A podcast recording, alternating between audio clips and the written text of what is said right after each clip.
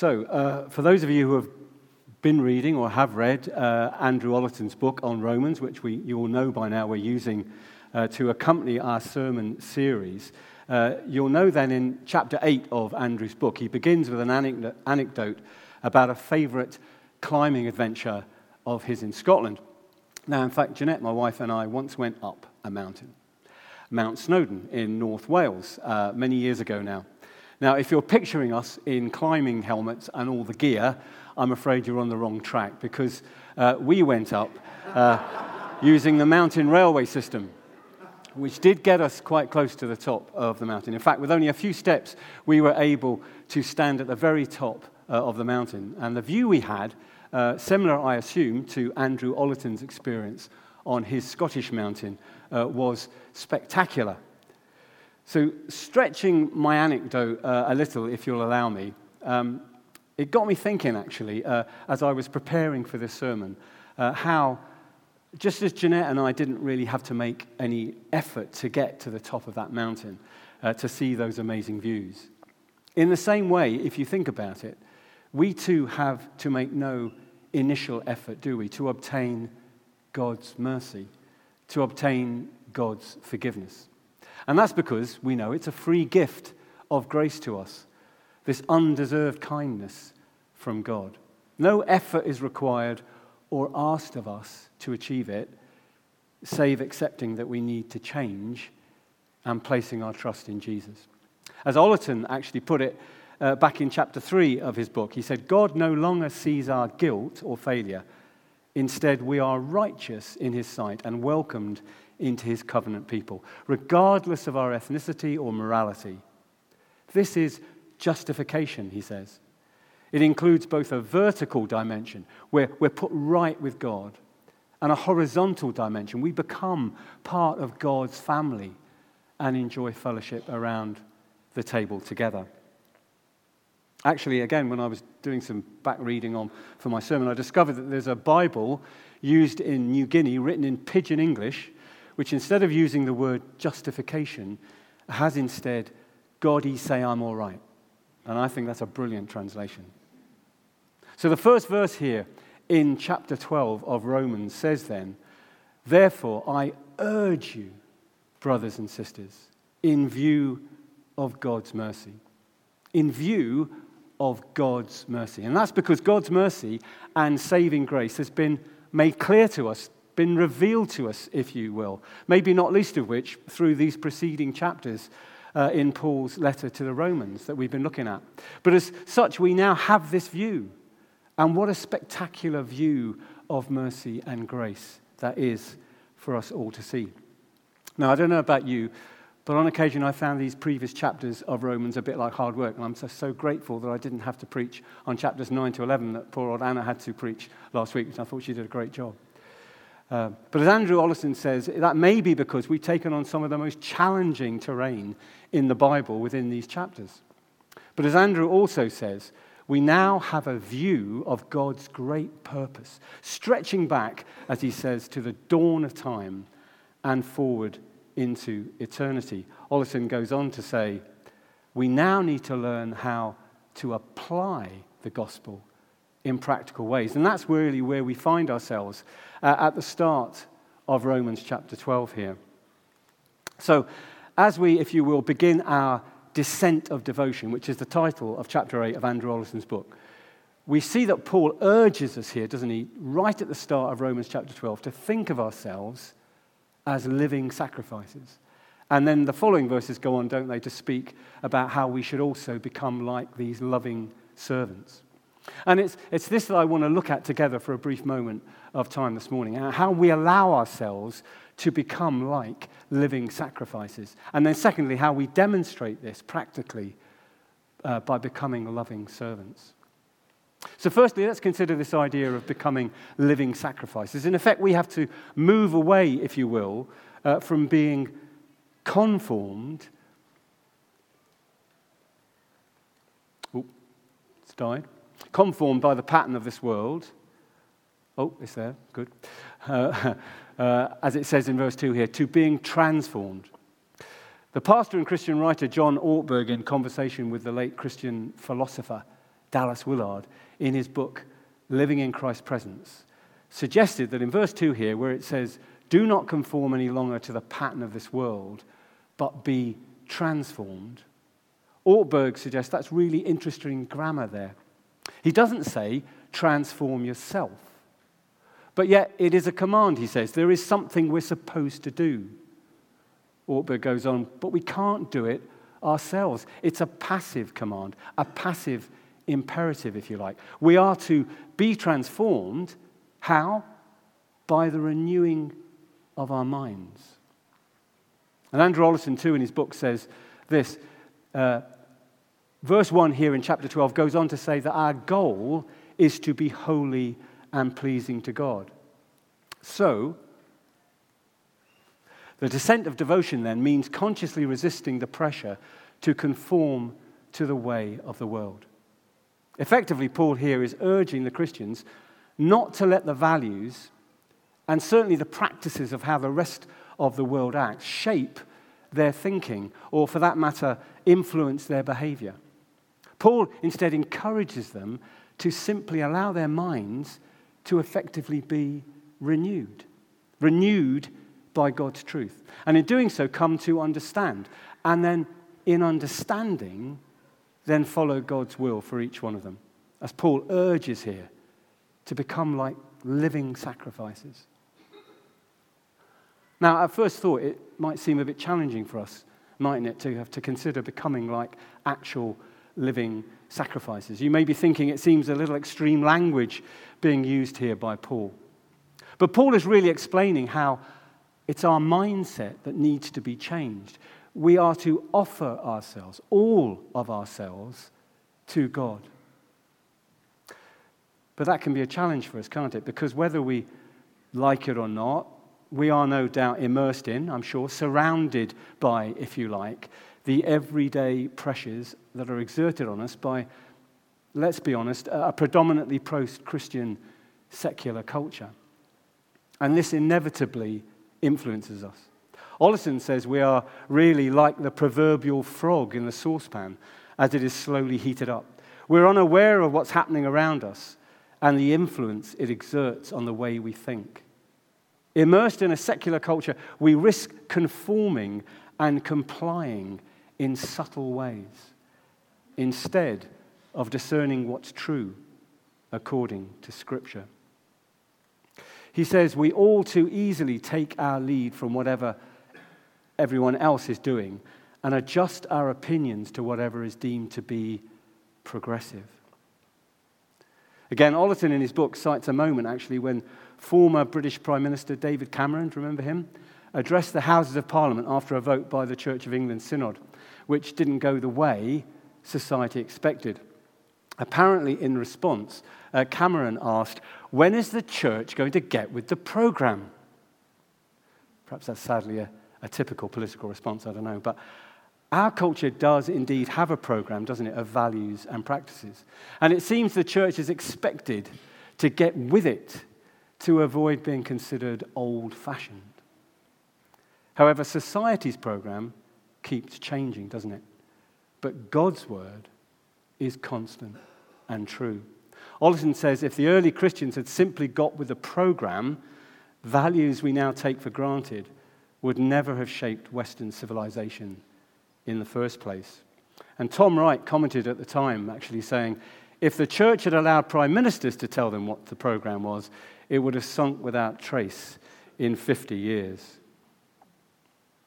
So again, Paul says here, doesn't he, in verse 2 of chapter 12, do not conform to the pattern of this world, but be transformed by the renewing of your mind. Then you will be able to test and approve what God's will is his good, pleasing, and perfect will.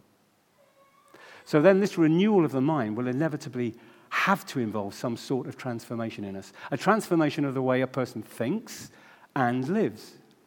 And this can only be achieved, of course, through the power of the Holy Spirit. And it's unlikely to happen overnight. I can attest to that.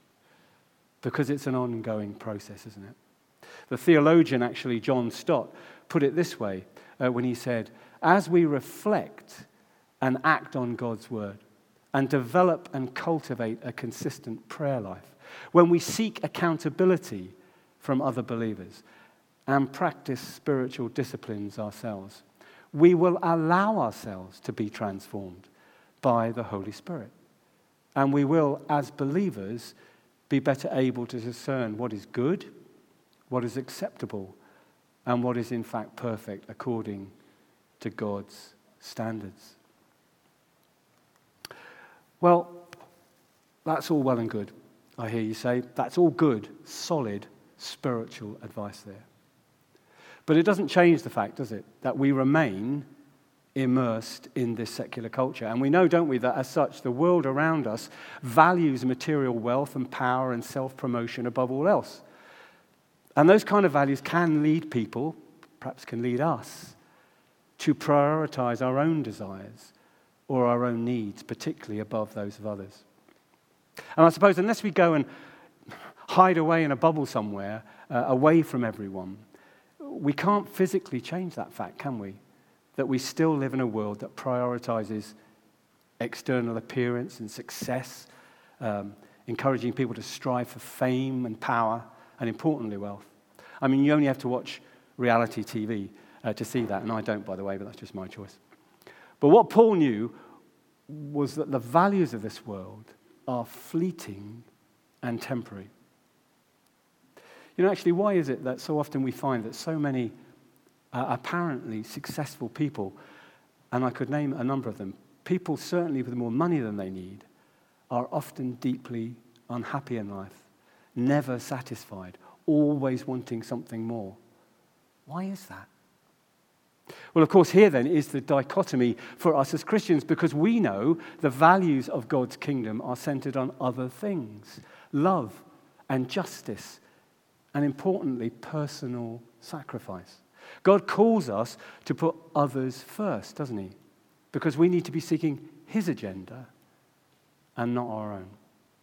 And the stark reality is, as hard as it can seem for us at times, the reality is if we align our values with God's, then this will enable us, won't it, to find true fulfillment and a true purpose in life. And so that as a result, we will then be better able to experience the fullness of God's love and grace. But of course, aligning our values with those of God's requires us to think differently about, firstly, ourselves, but also towards our role uh, in the world around us. The author, Pete Portal, said uh, this. He said, Someone once said the church is like a swimming pool.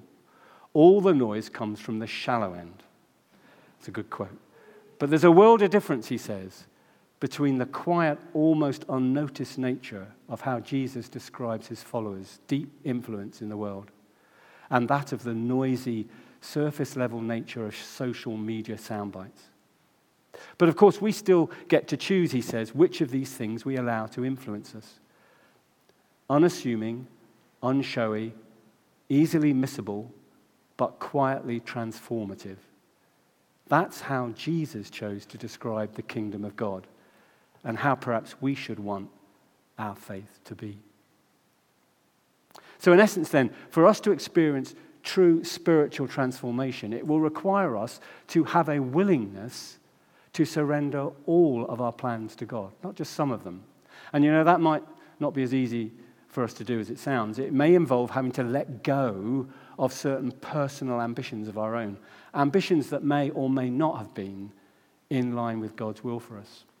And remember Jesus' words of warning to us actually in Matthew's Gospel when he said, and this is from the message translation, he said, Anyone who intends to come with me must let me lead.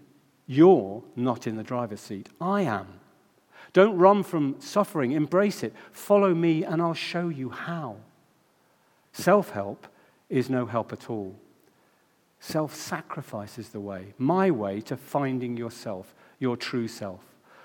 What kind of a deal is it to get everything you want but lose yourself? What could you ever trade your soul for? So we've considered briefly then how we are to be transformed into these living sacrifices by the renewing of our minds. And so I'd like to now to look briefly and I appreciate I run fast and loose with the term briefly, but anyway, that reminds me actually of the quote from George Burns when he said that a sermon should have a good beginning and a good ending, and both of those should be as close together as possible. I think I've probably failed in that respect this morning, I'm sorry. But I want to now look more closely at how we become more like these loving servants. Firstly, within our, within our church family, of course, and then secondly, and more challengingly perhaps, becoming loving servants towards our enemies. And the central idea of this uh, Andrew Ollerton suggests is encapsulated in verse 10 here of chapter 12, uh, where Paul says, Be devoted to one another in love. And the word here, uh, translated from the Greek Philadelphia, of course, literally means brotherly love. Because as members of the body of Christ, we are all in the same family, aren't we? We are all brothers. We're all sisters together. And as such, we should be devoted to each other. And Paul urged the Christians here, didn't he, in Rome, to serve each other as best they could with whatever gifts they had. Paul actually lists several kinds of gifts here, including prophecy and leadership and teaching, together with other uh, practical gifts uh, people had, which would have led them perhaps to provide money and encouragement uh, or serving others. And all of us have gifts to offer, all of us. But it can be difficult, though, perhaps sometimes for us to discern perhaps for ourselves what those gifts might be. But Andrew Ollerton suggests in his book that perhaps we should simply start by helping wherever help is needed. And that might involve uh, doing some tasks which might appear menial to us. But whatever our perceived standing in life, we are called to be servants of others, following our Master's example, for instance, as he washed the feet of his disciples. Max Lucado put it like this He said, Do you ever wonder what God does with promise breakers? He washes their feet. And Paul warns us too, doesn't he, uh, in verse 3 here do not think of yourself more highly than you ought. And in verse 16, do not be conceited. Again, Max Lucado said, We can rise too high, but can never stoop too low. What gift he says, Are you giving that he did not first give? What truth are you teaching that he didn't first teach? You love, but who loved you first? You serve, but who served the most? What are you doing for God, he says, that he could not do alone? How kind of him to use us. How wise of us to remember, Max says. I don't want to embarrass John here this morning, but when I worked in the church office several years ago now, I observed on many occasions actually John getting his hands dirty in service to others. I remember one particular occasion uh, when he donned rubber gloves, do you remember this, John? To clear up a rather nasty blockage and resultant mess someone had kindly left in the toilet in the church centre. We are called to serve with humility. And there's nothing more humble than having to clear up a mess in a toilet, trust me. I witnessed actually many brothers and sisters uh, serving each other in all sorts of ways, particularly during my time in the church office, and it was a humbling experience for me.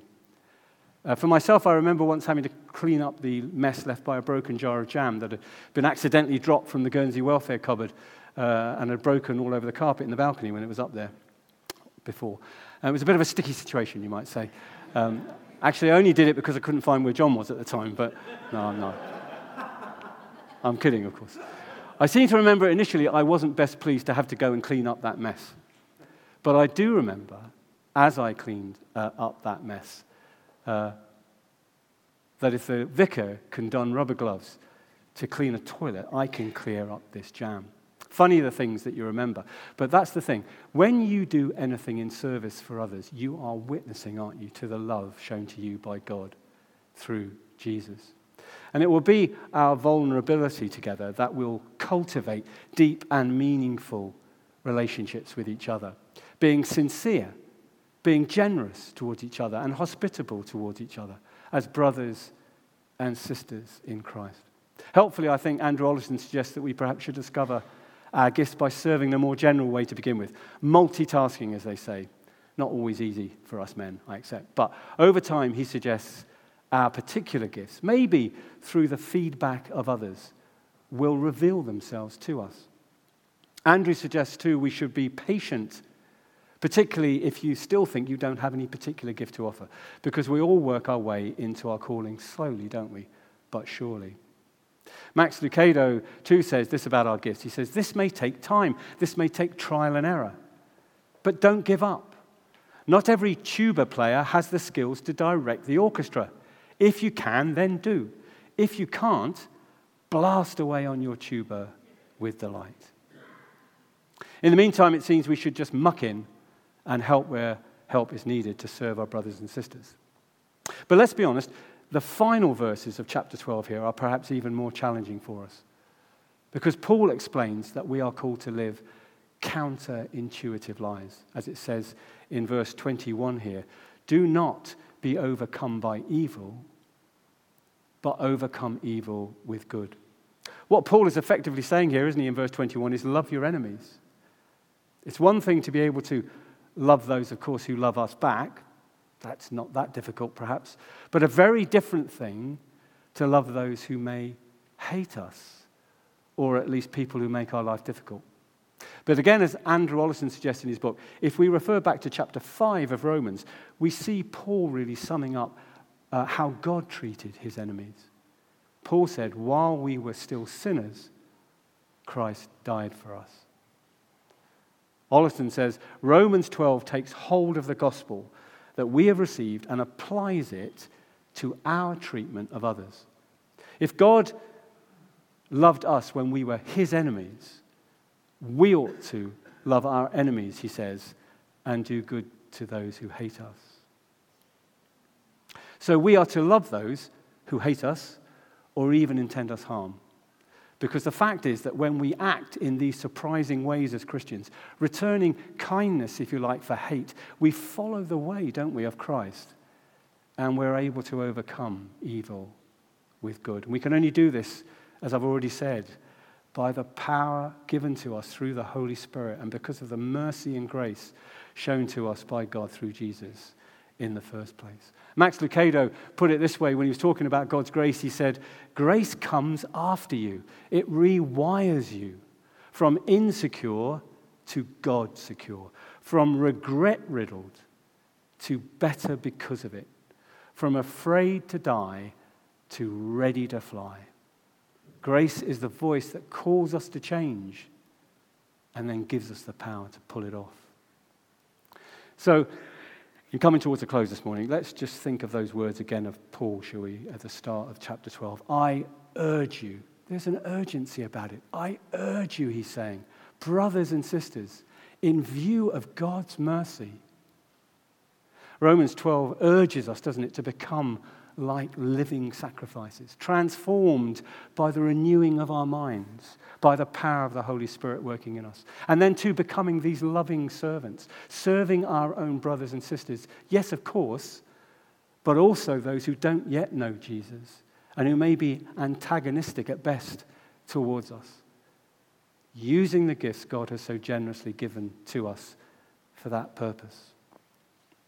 So, here's a question for us all this morning to think about.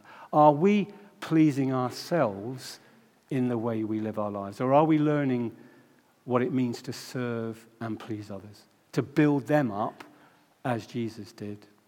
I know I need to, maybe we all need to, shift our focus a little from ourselves and see the needs of others as we continue to learn to see through Jesus' eyes. So, just one last story from Andrew Ollerton's book, if I may, when he said this. He said, When I imagine what this looks like in practice, I think of my Auntie Edna, who died a few years ago.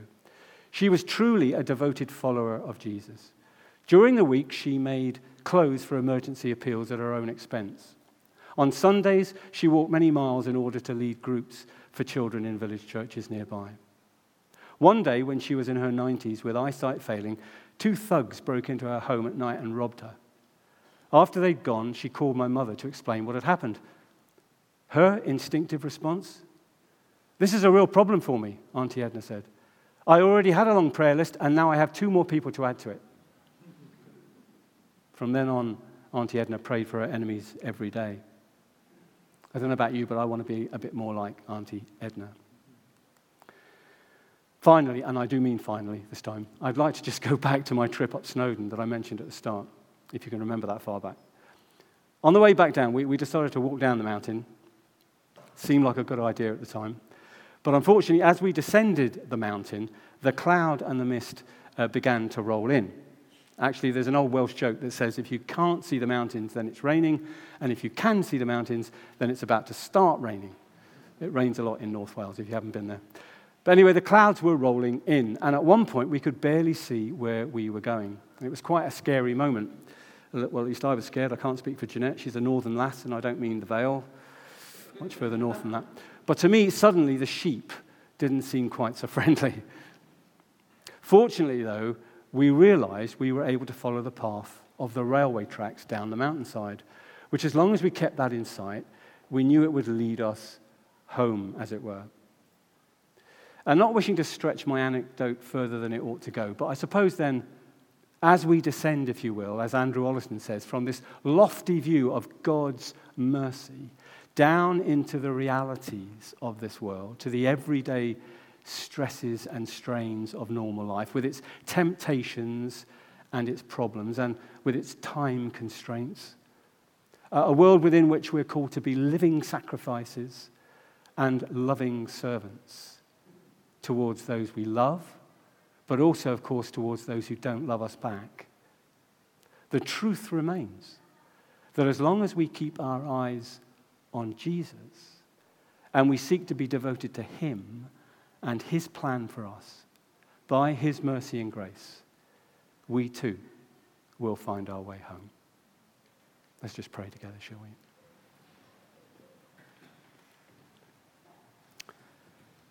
we?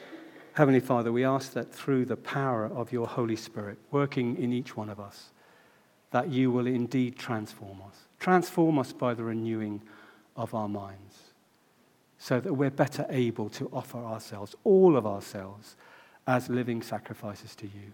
Help us too to become these loving servants to our brothers and sisters in Christ. And help us, Father, to begin to act in surprising ways, to be counterintuitive in how we live our lives by putting others first. Help us to care less about how the world expects us to behave. And help us to simply fix our eyes on Jesus. In Jesus' name we pray. Amen.